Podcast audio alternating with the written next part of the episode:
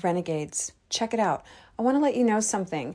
Before I had a podcast, I so badly wanted a podcast, but my brain, with all of its thinking thoughts, was like, You don't know how to do that? And that sounds like a lot of work. Well, guess what? It wasn't once I found out about Anchor. Anchor allows for you to record your podcast. It's super easy. You just use their platform. They distribute it to all of your other platforms like Apple, Spotify, Stitch. And um, let me tell you, one thing I did learn there's a lot of platforms out there, and you do not want to sit around taking your time uploading your episodes one by one. There's creation tools that allow you to record and edit your podcast from your phone. Right now, I'm recording this from my phone. Not to mention the tools like the music, like intro music and little sound effects. Like, how fun is that? It's everything you need to make a podcast in one place. Go now. If you're at least, if you've ever thought, I want a podcast, I'm telling you, it's really this e- easy. Anchor.fm. Go to the Anchor app on your phone or go to anchor.fm and make it happen. I did it. You can definitely do it.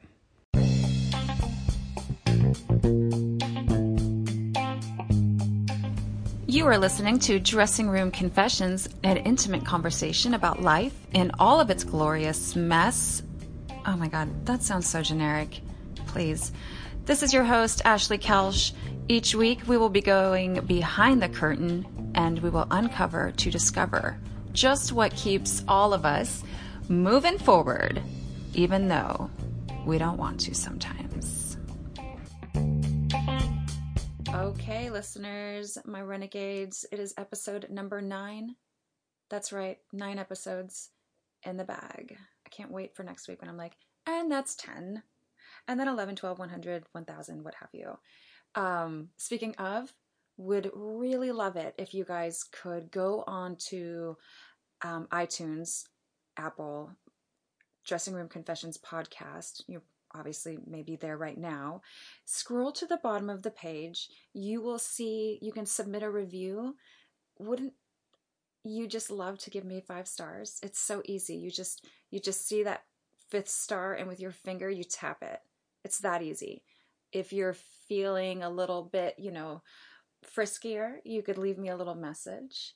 But this will help get the podcast awareness out there that Dressing Room Confessions is here and hopefully other people can find it. Um, so, giving me reviews is one way to do that, sharing it with your people is another. And I'm just asking if you would do that because I would um, love for others to find out so that they know too they are not alone in this world, in their life, living their struggles. Um, okay, so today I am talking to you about your brain on dating, part two. So if you haven't listened to and indulged yourself with part one, please excuse yourselves. You need to listen to it, otherwise, this won't make a ton of sense to you.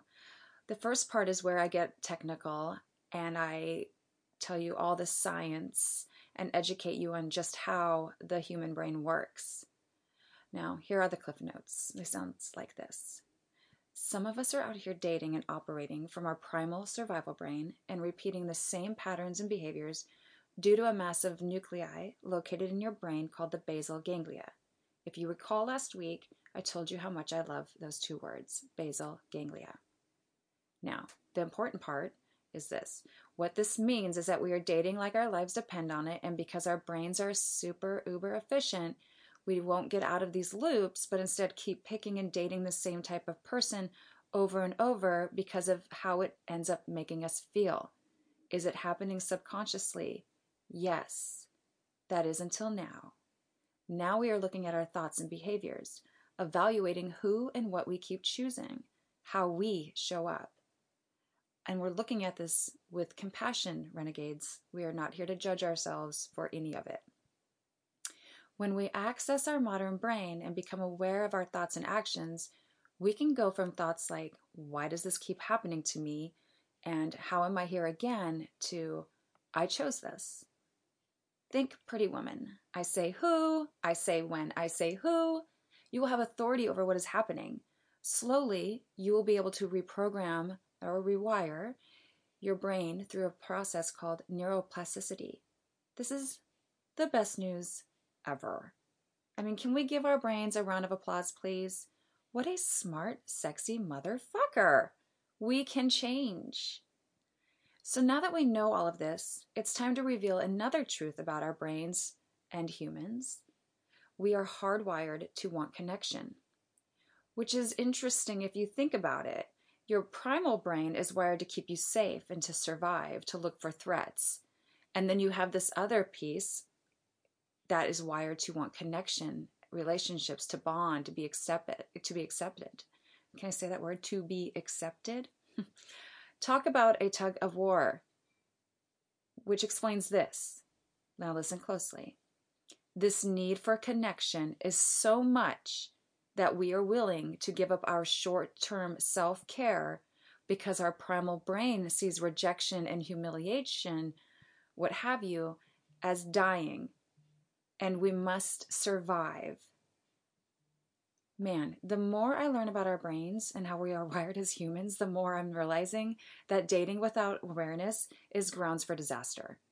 We are so worried about not finding the one and being alone that we start compromising ourselves and what we want from basically the first conversation. And we do not even know we're doing it. This is a problem.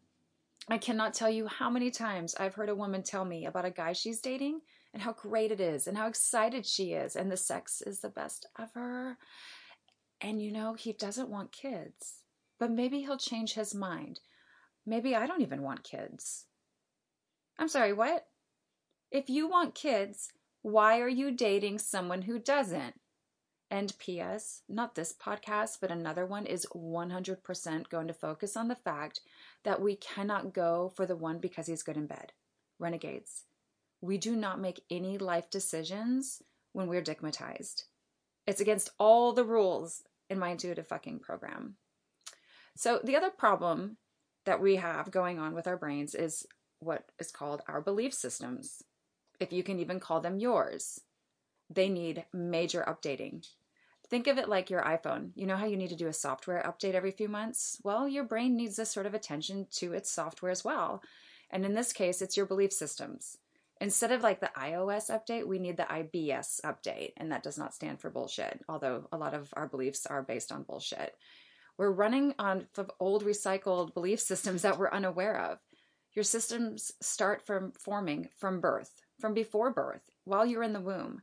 There are these studies that show that our ancestors' traumas, emotions, and experiences are passed through into our DNA.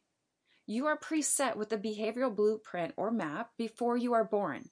What you will be triggered by, what you will long for, your sense of worth. And then, depending on your environment and the family you were born into, loving, attached, or aggressive and uncaring, your brain hardwires superhighways in your in your brain and body and maps out how you will show up and respond to people in your relationships before they happen. All of this happens before you're able to walk and talk. It's been ingrained subconsciously. Then add to it all the years of outside information from church and schools and friends, social media, pop culture. You've been inundated with information so much that you haven't even considered, or inundated with so much information that you haven't even considered anything for yourself. You haven't had to, really. You're preconditioned to show up and respond to relationships in a particular way, and you don't even know it.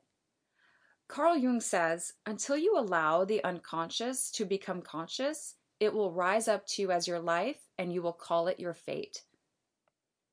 Most of us have never considered our belief settings and our belief systems and where they come from. Setting boundaries or priorities for ourselves. I'm going to tell you some beliefs that I've told my daughter. Make your own money and always be able to support yourself. Don't wait around for a guy all day. Always keep your girlfriends close, especially when you're dating. It's safe to say that Faith will unknowingly take my beliefs, combined with all the other information she'll be consuming over the years, and apply it to her dating life and assume that since this information is in her brain and she's thinking it, that it's true.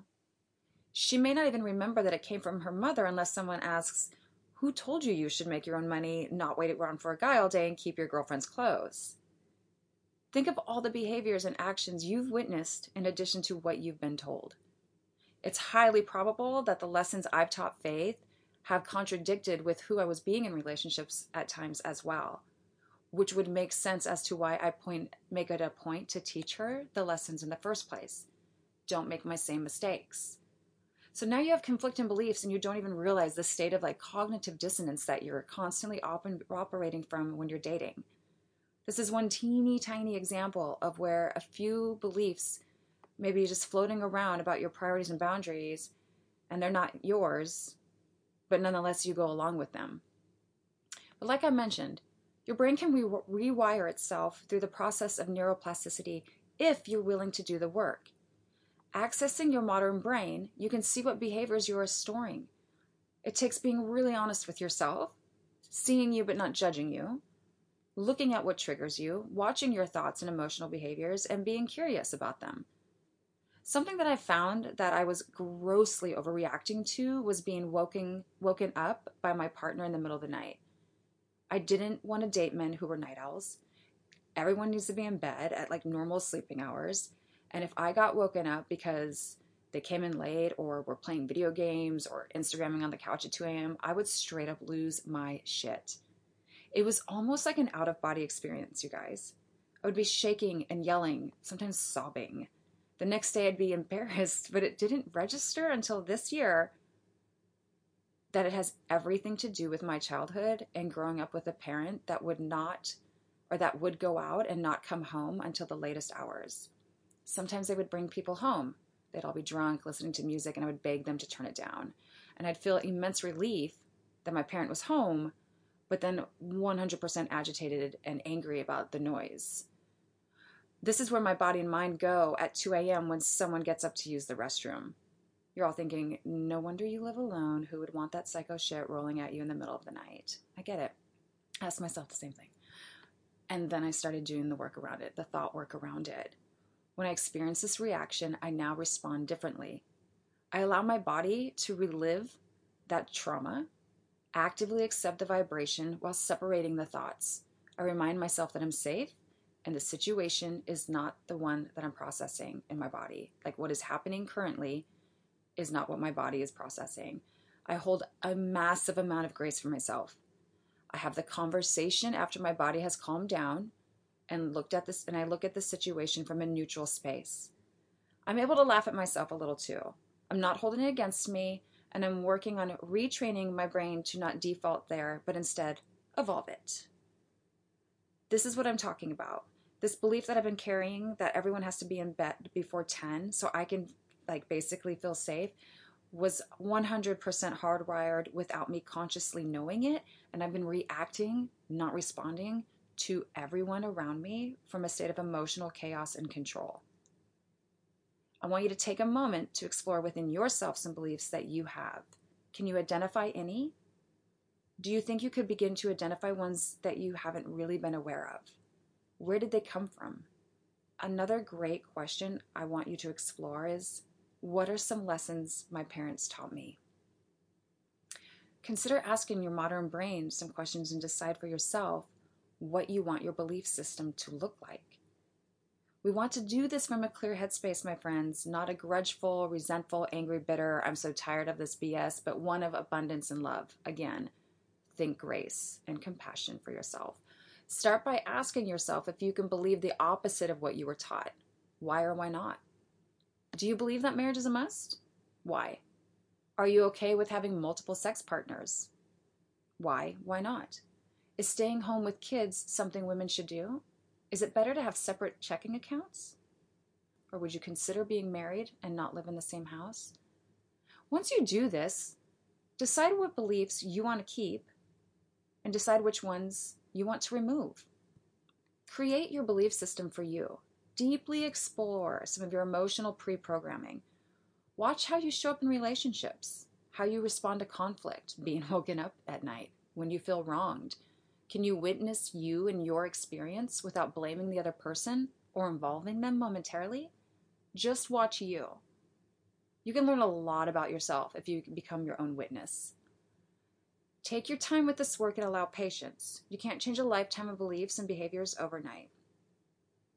Start practicing thinking your new beliefs every day, like 10 times a day, it's possible. Your brain will start to catch on.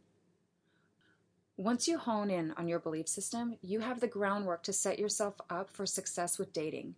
You can use this information to set your boundaries and priorities in place and get grounded in them. This process will change the way you date.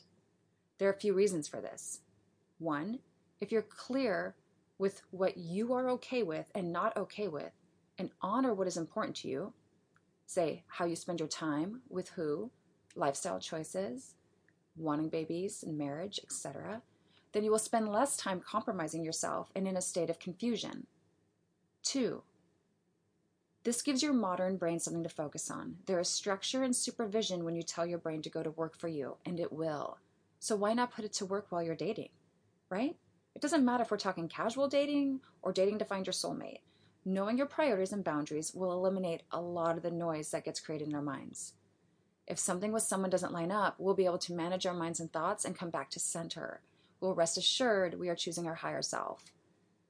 Three, there is no greater form of self care or self love than this you looking out for you. No one will do it for you. I cannot stress this enough. When you take the time to discover your personal priorities and boundaries and start to honor them, you will begin to discover what it's like to trust yourself. You won't be asking yourself, how did I just spend every day of the last six months with this guy, paying for all our food and drinks, letting him sleep at my place, listening to him complain about not having a job when I should have been focusing on my job? You won't wonder why you spent all those hours texting them instead of paying attention to your kid's football game or your daughter's dance rehearsal or your work.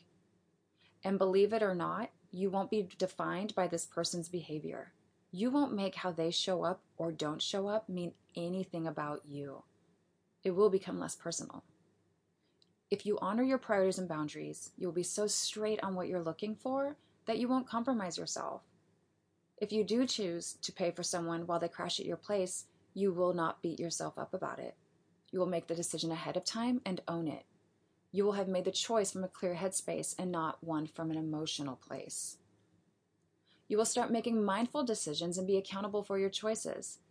This is not to say that you will suddenly be happier when dating or that you won't experience heartache. That is not what I'm offering here. The human experience is 50% good and it's 50% bad. Obviously, dating and relationships are not the exception.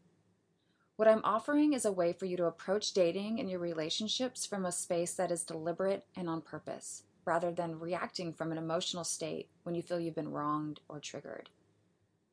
You'll be able to come back to you and remind yourself that you're honoring yourself above all else.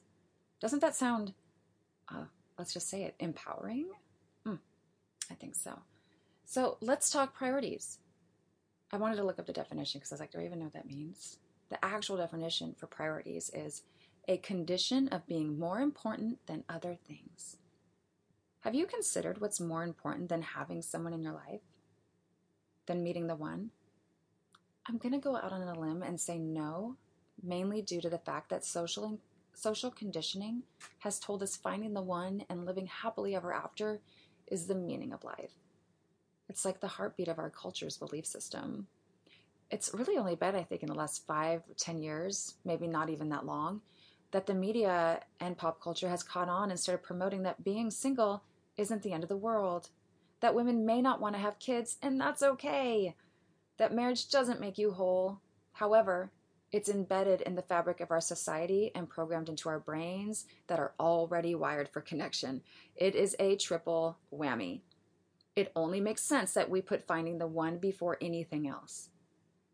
The people around you who didn't choose that life have been seen as the outsiders. The one who pursued their passions and then perhaps found a partner later in life, the outcast. Men who only wanted to work and travel, selfish bachelors. Career women without husbands and children, how unorthodox. I'm going to say that these individuals valued their priorities and themselves above anything else. I used to think they were crazy, that these people were not doing it right. But now I see that I was basically brainwashed to think that you had to have a partner and the one to find happiness. Now I see the flip side. After my second divorce at 33 years old, I found myself thinking, holy shit, I'm married twice, basically for my kids and to have a family unit. I started to question if I was even into the concept of marriage, if it was something I did because I had kids and it's all I was ever told. Having a life partner or domestic partner and not getting married was living in sin. And if you were to bring kids into all of that, well, you may as well have set my house on fire. My family saw me burning in hell. And even though I started to realize I like became a little bit aware of these thoughts in my mid 30s, I did not think too much about it. It's like they came and they went. The ingrained thoughts stuck. Keep dating, find the one. It's what you do. This is success. My actions were 100% all about finding my soulmate. It was a fact my brain believed to be true, and it was top priority. My kids came second at times. I was often an emotional wreck, and my work definitely came second. After spending time with someone for a few months or more and it not working out, I would be angry at them and myself. I'd blame them for wasting my time, stringing me along, fucking with my emotions, put out for this person wanting me to work at their office with them and distracting me from what I should be doing.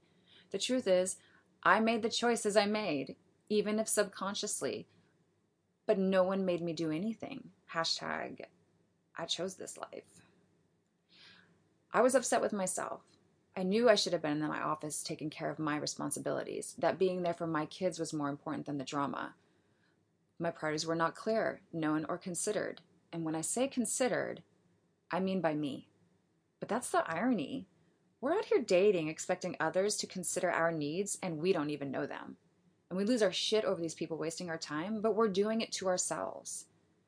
I'd compromise myself over and over, and it never occurred to me that this wasn't dating. If you listen to me now, you'd never know that I thought about relationships this way. Now I sound like an uncompromising bitch, but nothing could be further from the truth.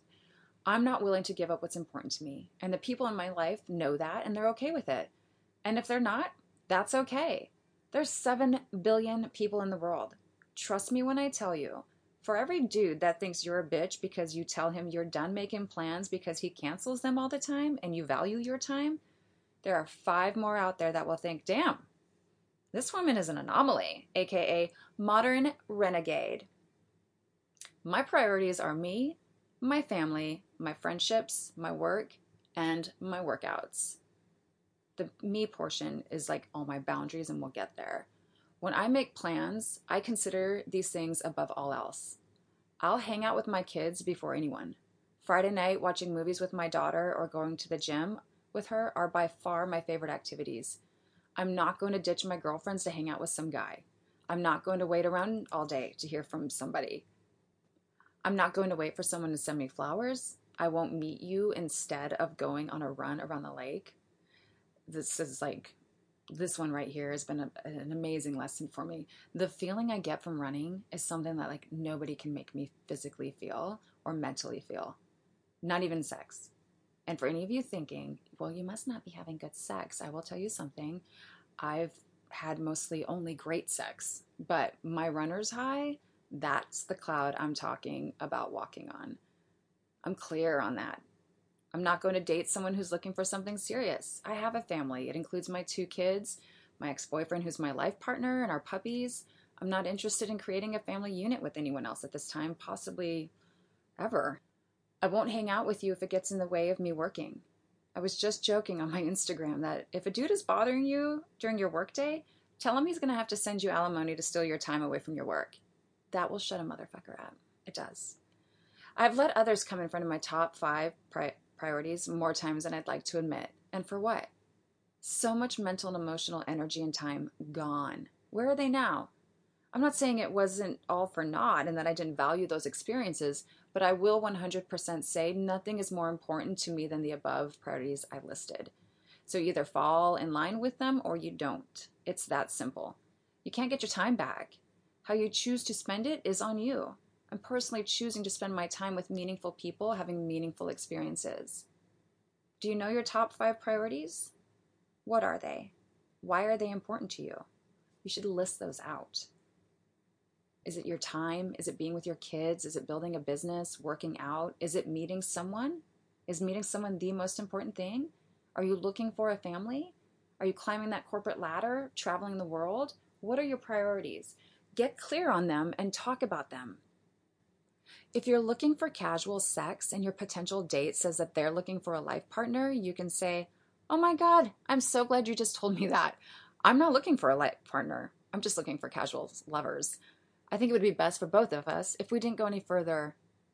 You've just saved you both so much time and energy and that you can use and direct toward people who are more aligned with the same intentions and thinking.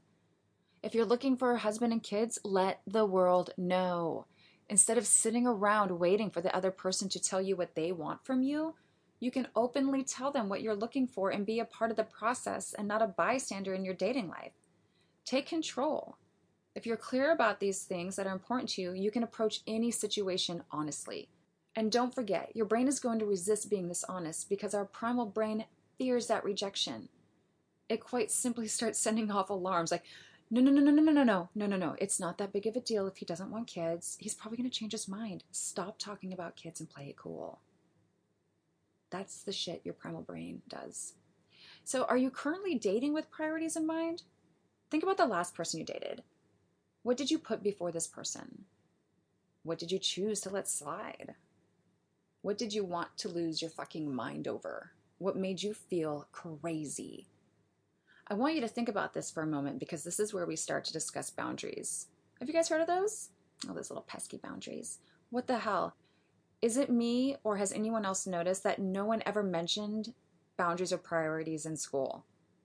Like I I didn't grow up hearing about this stuff. I didn't. Um, I think I only like sort of learned about boundaries as an adult when I was being told that they were crossed, and I didn't even like know. Do you guys?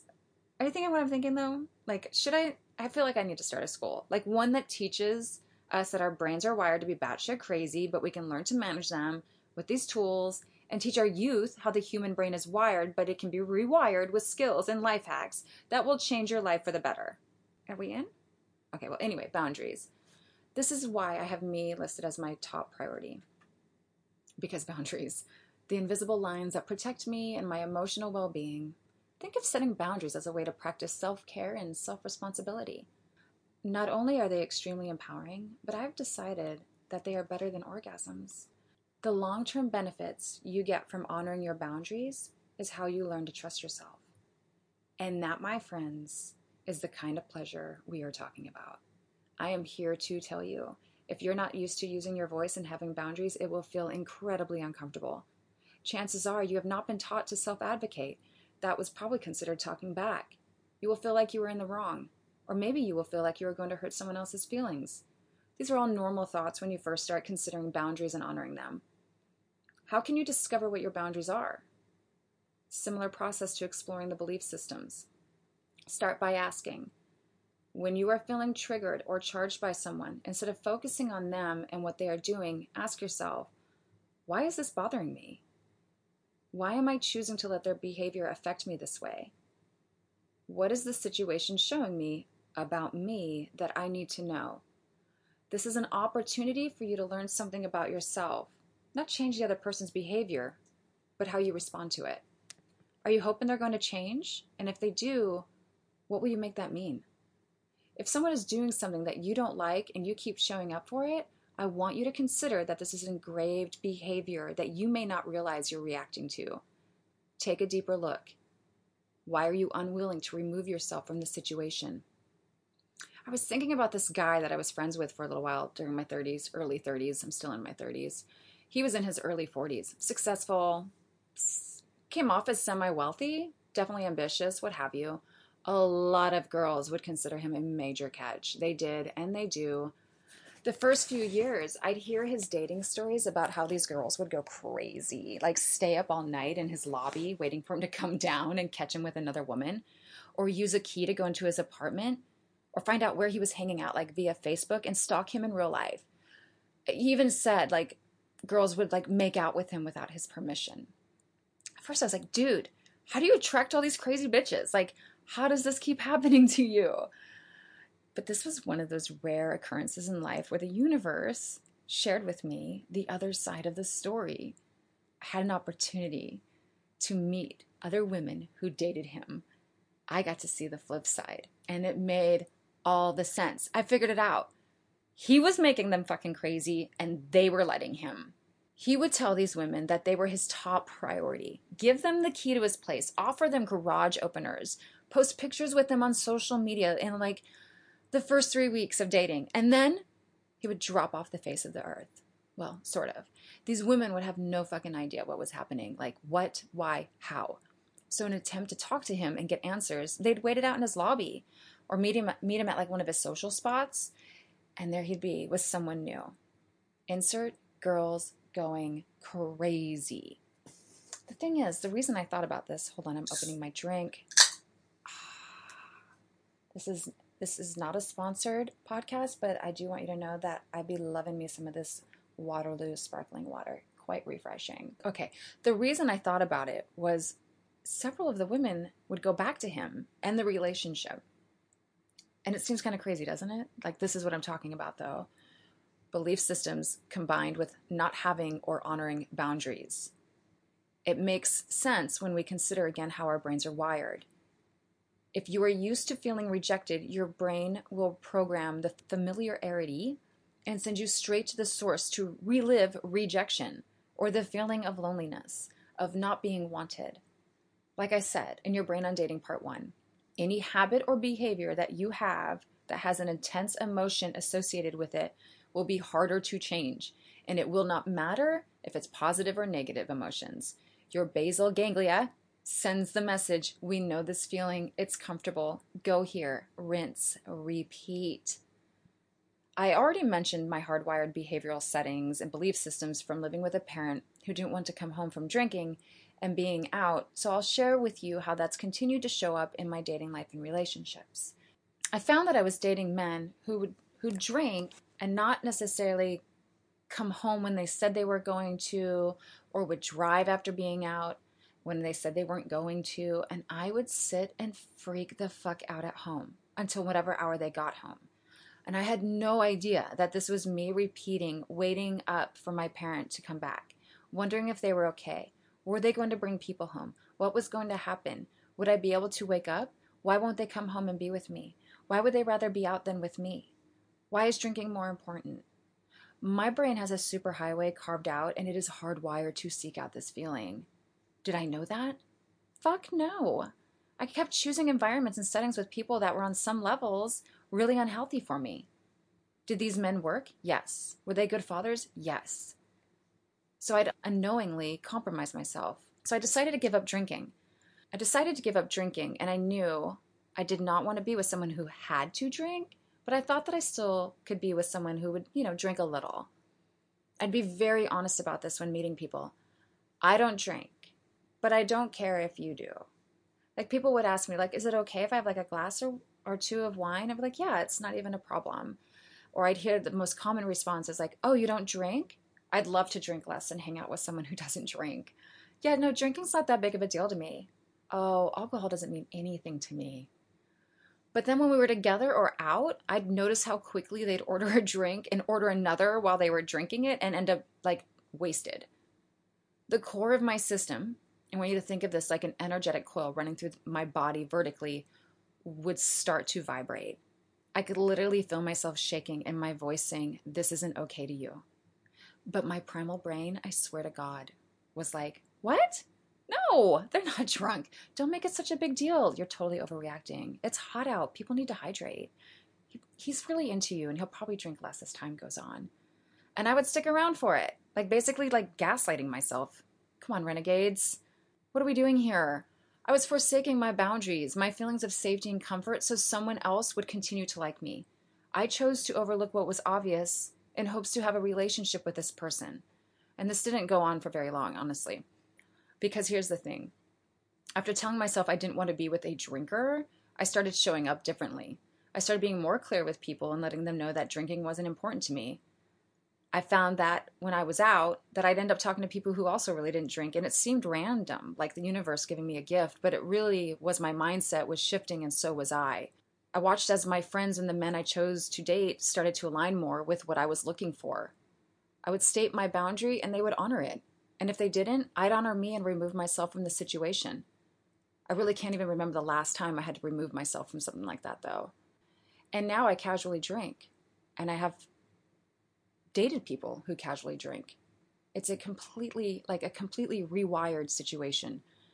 What's been equally incredible is crashing down the belief system that I have built up over the years that drinking and partying was more important than me. The thought you'd rather party and be out drinking than home with me is not even a thought that would occur to me now, let alone be something I would believe. And I don't take other people's lifestyles or choices personal. I know it has nothing to do with me. If you want to drink more than I do, that's okay. When I set boundaries now, it's out of a place for love for everyone involved. Whether it's about my time, my emotional well being, personal space, it's done from a place of love. I simply make a request followed with a consequence. This isn't an ultimatum. You're not multi- manipulating the other person to get what you want.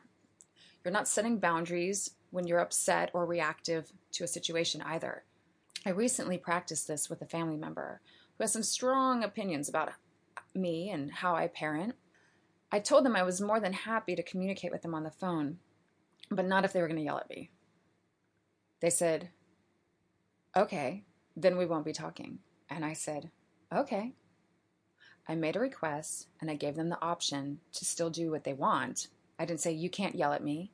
I didn't say, If you yell, I'm going to yell and hang up. It was really quite simple. I'll talk, but not if you're going to yell. I'm not saying you can't be you and have a choice and yell. I'm saying I'm not going to be yelled at. And if that's the only way you want to communicate, then no. I love you, but no. My kids know that I'm very protective of our home space. My family knows that I like having my own space. They don't take it personal when I'm in my room. They know to ask me before inviting people into our space, and they know not to invite disruptive people. I made the request and I've stated a consequence. We are all on the same page. With my kids, since they're older now too, it's, it's easier, but I've been practicing letting them come up with a consequence. An example of this actually just happened. Nick had gone out one night without taking the trash and recycle out, setting us back a week.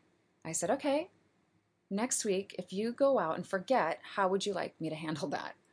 Or it. He said, um, yeah, you should make me stay home and not let me go out with my friends. And I said, Are you sure? And he said, Yeah. And I said, Cool. One week later, he forgot. We were on the phone when he was telling me about his plans for the evening, and I said, Hey, did you remember to put the trash out last night? The silence was deafening. The sigh of disappointment, my God. I said, Okay, well, you know what that means. And he said, Yes, I do. I'm on my way home. It was so unemotional for me, I'd say for both of us, because he chose he chose the consequence. But there have been years, you guys, like where I would lose my fucking mind if they didn't do the things that I asked. Like, if you don't do the two things that I ask of you, that meant like I was a terrible mother raising lazy kids. It was just, I would lose it. Which that has nothing to do with dating, but it was just a really good, clear way for me to show you an example of setting boundaries.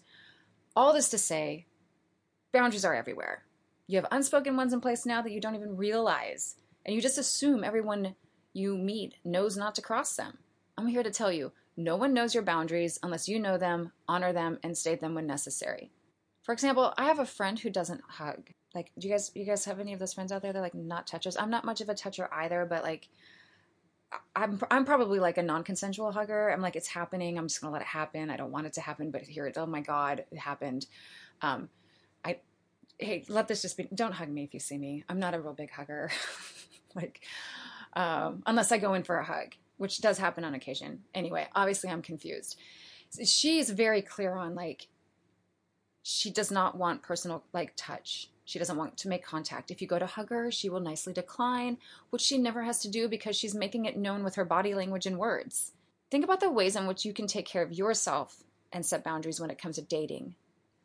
What sort of boundaries can you set to bring ease, care, and comfort to the process? Maybe it's not being intimate until you're monogamous. Perhaps you don't want someone meeting your kids until you know that the relationship is serious. Maybe it's being forthright and sharing ahead of time that you're not looking for anything serious and that your alone time is important to you, but the casual hang would be nice. If you're solid with your boundaries, you can set yourself up ahead of time and honor them. Not find yourself in bed with someone you just met thinking, oh my God, I don't do one night stands. What does he think of me? What do I think of me? Ugh. No, none of that. You will honor yourself. You can stay centered. What's also incredible about boundaries is that you really don't owe anyone an explanation about them. They are yours and for you, to serve you, your highest self, not to make anyone else happy but you. And the same goes for the people around us. They get to choose how they want to live. It's our job to accept other people's priorities and boundaries as much as we expect them to accept ours. And there's even more good news. For some of those deeper seated, hardwired emotions that we are reliving without proper boundaries, it's not too late. You can set healthy boundaries for yourself from a place of love. You can rewire this belief system. Start doing the work. Become mindful of your thoughts and patterns and behaviors. Ask yourself if they're serving you. If not, decide on purpose how you can honor yourself. Renegades, if you're struggling with this, I want to invite you to book a power hour session with me. I don't dwell on my past, but if there's one thought that I've had this last year, it's that I wish I'd had these tools and my own life coach 10 years ago. The way my mind manages dating, parenting, building a business is a 180 degree difference than it was. And it starts with this work that I'm talking about. If you keep finding yourself emotionally depleted and wondering why you keep ending up at ground zero, book the session. If you found yourself thinking, I don't have time for myself to date, to be the mother I want, and work, book the session. If you find that you are the opposite and you have all this shit on lock, but you want to reach like optimal levels, book the session.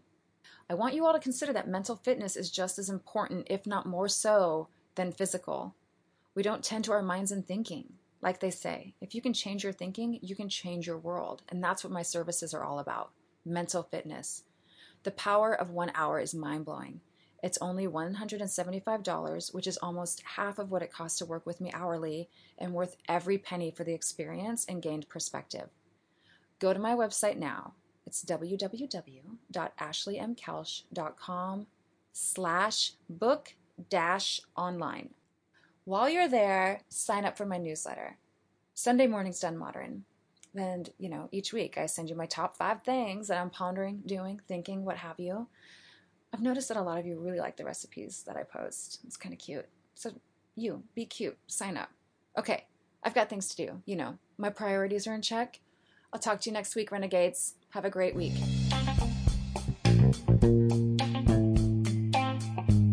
that is a wrap with Dressing Room Confessions.